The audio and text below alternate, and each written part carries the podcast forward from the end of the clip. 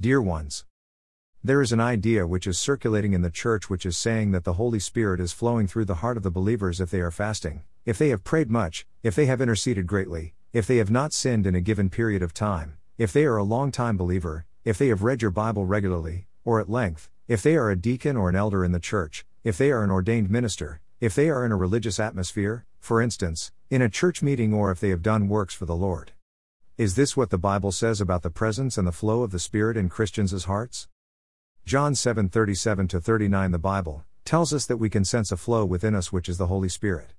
It also lays out the prerequisites for positioning our hearts properly to ensure that this flow is coming from God and not self or a demon. Now, on the last day, the great day of the feast, Jesus stood and cried out, saying, If anyone is thirsty, let him come to me and drink. He who believes in me, as the scripture said, from his innermost being will flow rivers of living water. But this he spoke of the Spirit, whom those who believed in him were to receive, for the Spirit was not yet given, because Jesus was not yet glorified, John 7:37 39.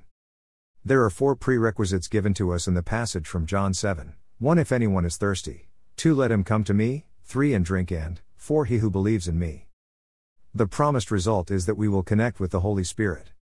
From his innermost being will flow rivers of living water, but this he spoke of the Spirit.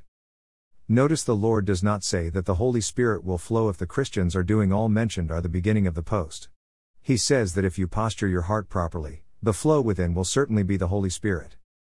Notice how simple Christianity is. I ask for the anointing, I fix my eyes on Jesus, I tune to flow, and I believe the flow within me is the river of God.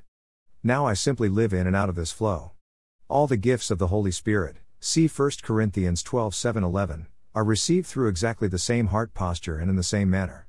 When I need words of wisdom or knowledge, I tune to flowing ideas, for a prophecy, I tune to flowing words, for healing power or a miracle, to divine energy slash light that flows out through me, for discerning of spirits, to flowing pictures, ideas or emotions, for faith, to a deep flowing emotion slash confidence, for tongues, to flowing syllables, and for the interpretation of tongues, to flowing thoughts, emotions, and pictures.